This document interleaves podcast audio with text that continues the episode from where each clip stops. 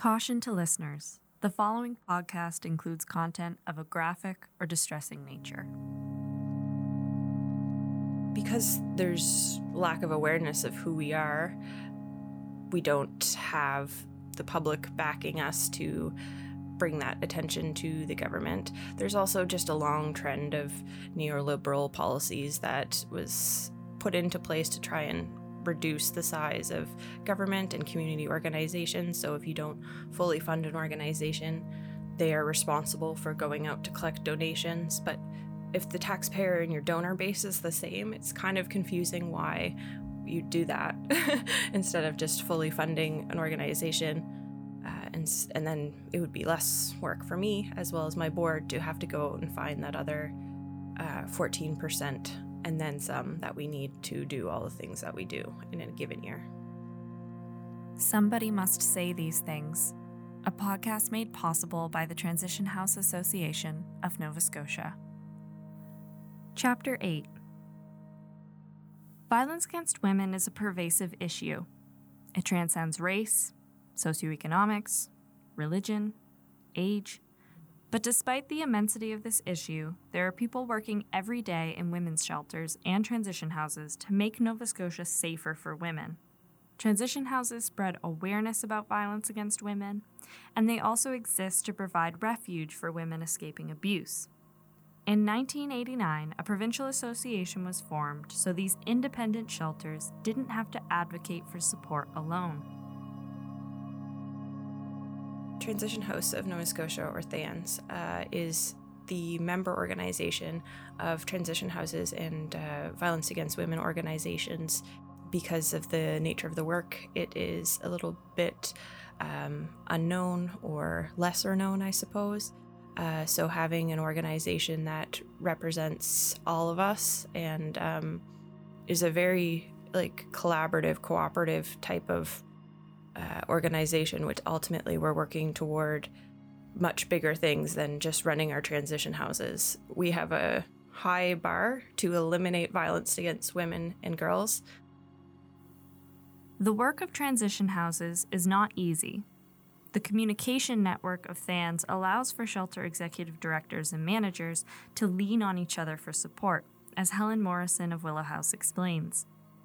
We actually meet and discuss a lot of the issues that are going on within our own shelters. How do we move forward with those? How do we respond to those? We're great supports for each of each other, and uh, and so we do a lot of uh, you know even in between the meetings we do a lot of uh, back and forth about policies and procedures and and issues that we've run into that you know we may be having some difficulty in in uh, responding to. When we do meet, we uh, spend a fair amount of time educating ourselves about new uh, legislation or new, new proposed legislation. We uh, respond to government uh, whenever uh, it is necessary, whether it is at their request or at our request.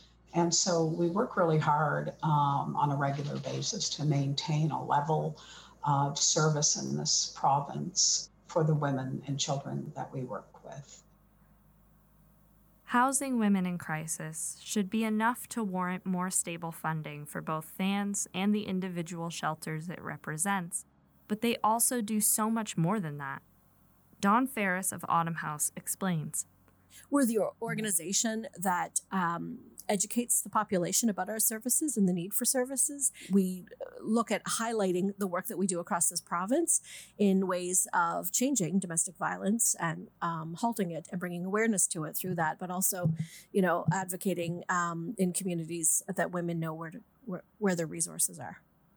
The work that we do at THANS is funded uh, not at full time hours, and so we have to f- find grants fundraise spot fill for the uh, difference in our funding and what it takes to have a full-time person in the provincial coordinator's role. Uh, just like in each of our houses across the province we're funded through the status of uh, the nova scotia advisory council on the status of women.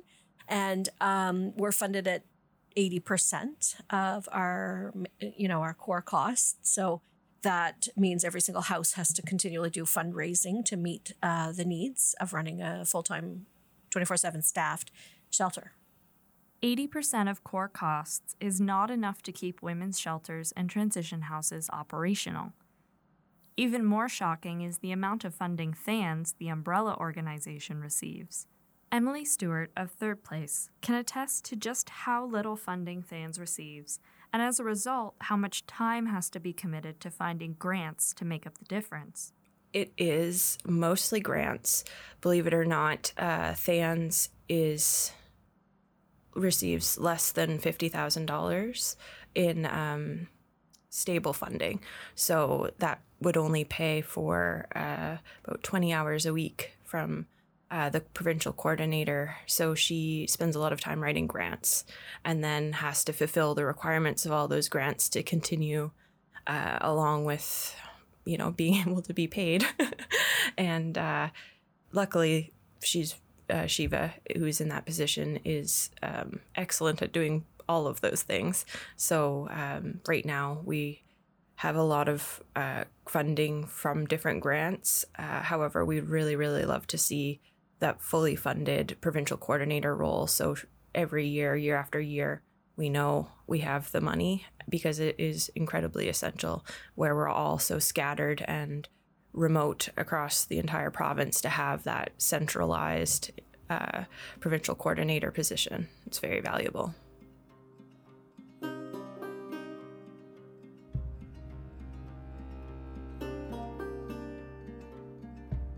Then 2020 arrived, and the entire landscape of THANS changed.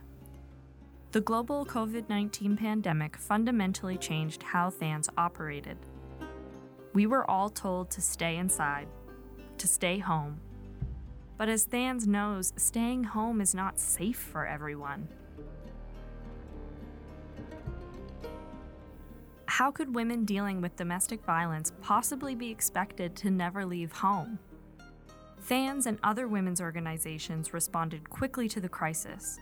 They began delivering services online. Shelters were outfitted with PPE. And they advocated fervently for financial support. And it worked. Well, COVID has been a whole bunch of things, uh, different things. So we've had um, for the first time ever that I'm aware of, some federal money come in through uh, Women's Shelter Canada, and uh, that's been like a godsend. Um, and we've received uh, extra COVID money through um, the provincial government, through the Nova Scotia Advisory Council on the Status of Women, which has been amazing. Um, the shelters themselves have had fluctuations of uh, women um, increase in calls for support and outreach, um, and women hesitant to come in for shelter due to the fears of COVID. We, we found that in, in wave one and a little bit in wave three because of the fears of living communally. But every time there was a bit of a decline in access for shelter, there has been a huge increase in um, outreach services. And we have just had so many needs from so many women uh, across this province.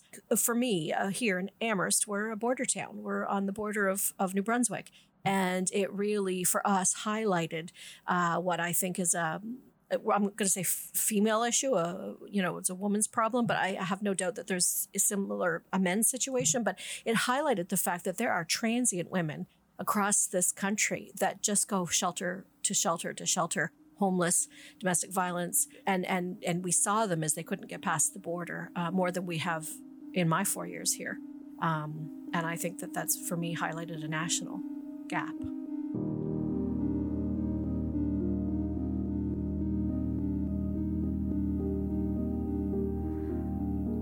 Still, violence against women seemed like an issue that impacted only a small percentage of our province. When everyone was dealing with COVID, it was easy to overlook the special needs of this minority group. It was easy to tell ourselves, it isn't happening in my community, or to my friends, or to my family.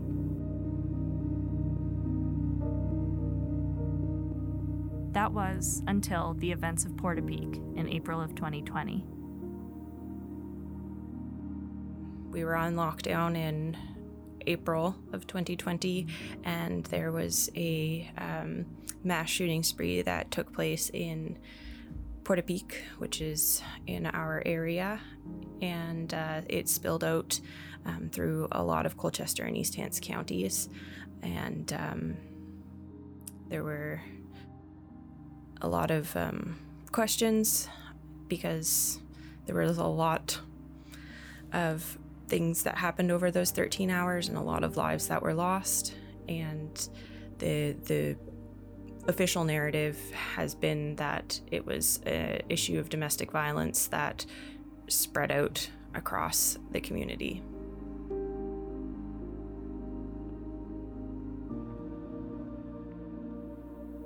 Suddenly, Nova Scotian domestic violence was front page news. Everyone cared. Everyone was concerned. Last year, with the incidents of domestic violence being so publicly uh, available to people, we saw a huge increase in donations, which was amazing, as well as like the funding that came from the federal government through Women's Shelters Canada for COVID relief was life changing because it was my first year in the job and not having to say no to everything because of budget concerns was awesome. And I don't know how I'm ever going to go back because, like, there's so much that you're up against um, when you're leaving a domestically abusive relationship and when you're uh, in a housing crisis, like being able to help a woman out with a security deposit or her power bill because she needed to keep the heat on and that wasn't possible with the budget we used to have. Uh, however, with this COVID relief fund, additional funding through the United Way, we've been able to do so much more. And it just inspires me to think of the potential that could happen if we just had a little bit more. We're so used to doing so much with so little. Like, you reuse your paper clips, you cut up your scrap paper and reuse that. Like, we're very good as nonprofits at working within a budget. But the more we build onto that budget, the more we'll be able to do. And as we always say, we are trying to work ourselves out of a job. We don't want to be here in 40 years. We shouldn't have had to be here for the last 40 years. So, if all of this is an investment up front, and how I see it is as women's organizations, we've always made ourselves small as to not, you know, thank you for giving us the space. We don't want to rock the boat. However, the smaller we make ourselves, the less convenient it is to actually address the root causes of these issues. And I hope that if we can become better funded and more people become aware of where their money's going and why it's important, that it'll kind of shift the culture to where we need it to be. The funding Thans received as relief funds for COVID and for the mass shooting should not be relief funds. They should be standard practice. It should not have to take a global pandemic and a mass shooting that stole the lives of 23 innocent people for women's shelters to receive adequate funding. The money we put towards Thans is an investment toward a safer future. Even when the pandemic eventually becomes a thing of the past, and the mass shooting begins to feel a little less painful, violence against women won't stop. But Thans fears that the funding will. What will happen to the funding if people stop caring? I think the oh, the biggest challenges that Thans faces, I think, uh, staying relevant, um, helping uh, the houses, uh, the different shelters. Uh, to stay relevant. I think that uh, some of the issues are funding, you know, lobbying for more funding, um, because the core funding that we receive from government is not really adequate. Uh, it, you know, there's lots of room for improving there. And so we do lobby the government a lot in regards to our needs. Um, and, uh, you know, and then changes and educating each other and changes in legislation and or changes in response to domestic violence in our not only in our communities but also provincially um, to be sure that the voice of the women and children in this uh, in this province who are uh, struggling with and or experiencing uh, domestic violence and the women who are experiencing, you know, violence against women, that their voices are kept at the forefront um, and that those voices are never lost. No sustainable increase in funding has been guaranteed to THANS, and while Dawn is hopeful that the last 18 months have meaningfully showcased the need for THANS, she also believes funding will continue to be an issue. The worry is always going to be funding. Um, with this uh, mandate through the COVID has been very generous, both provincially and federally, for funds uh, for the need for COVID. Uh, the anticipated worry is that when budgets in the future are being uh, created, both provincially and federally, um, that there might be cutbacks, there might be rollbacks, and that's going to be huge uh, for for us negatively um, as an organization, both individually in the houses, the shelters across this province, and as an organization at THANS.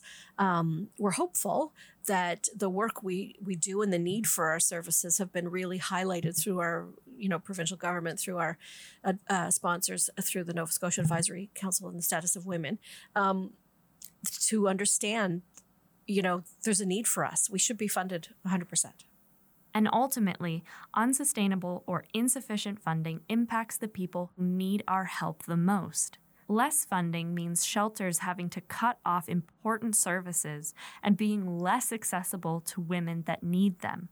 I think services for the women and the children uh, in our uh, communities in our province, the increase for when we are having to consider the differences between how much programming we can do, how much mileage staff can do. Uh, for our county, we're we pug Pugwash to Parrsboro, Collingwood, um, it's a very large area. It's a three hour from one span to the other and back again. And so outreach um, now we've we've modeled differently a little bit uh, in in phone calls as opposed to actual face to face appointments. But uh, lots of people in this county live in poverty and don't have access to cell phones with daytime minutes or um, have an ability to get onto internet with a laptop for a Zoom meeting. So um, it it would be nice if we didn't have to choose between outreach appointments and other choices. You know, with the lack of funds.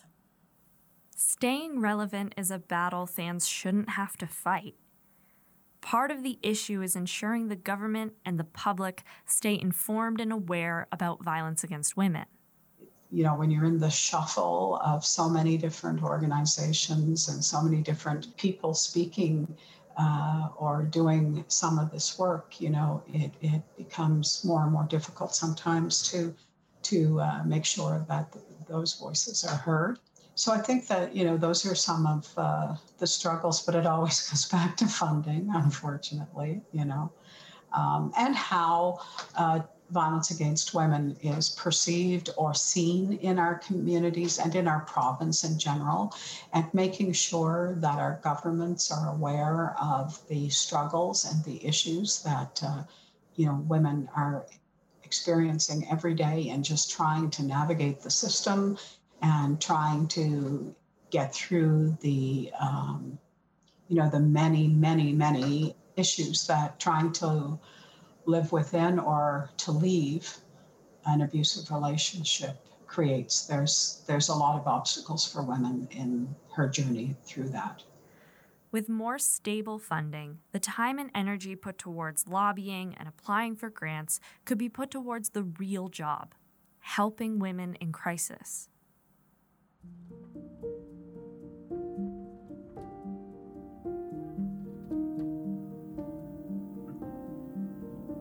You have been listening to Somebody Must Say These Things, an eight part series spotlighting violence against women in Nova Scotia. We all have a responsibility to support and advocate for victims of violence against women. Do your part to help make the Transition House Association of Nova Scotia 100% government funded. THANS exists to eliminate violence against women in Nova Scotia their organizations provide a full range of support services to women and children in a safe, supportive environment and provide survivors of violence with opportunities to learn about available resources and alternatives to facilitate informed personal choices and decisions. The vital work they do is constantly threatened by unstable, inconsistent funding.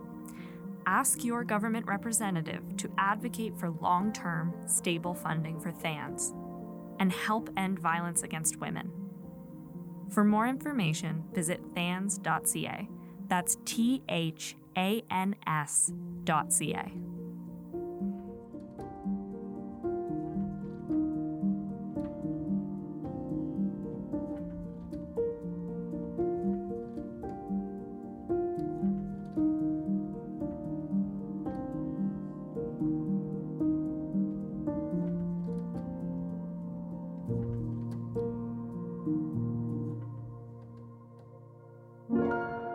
Podstarter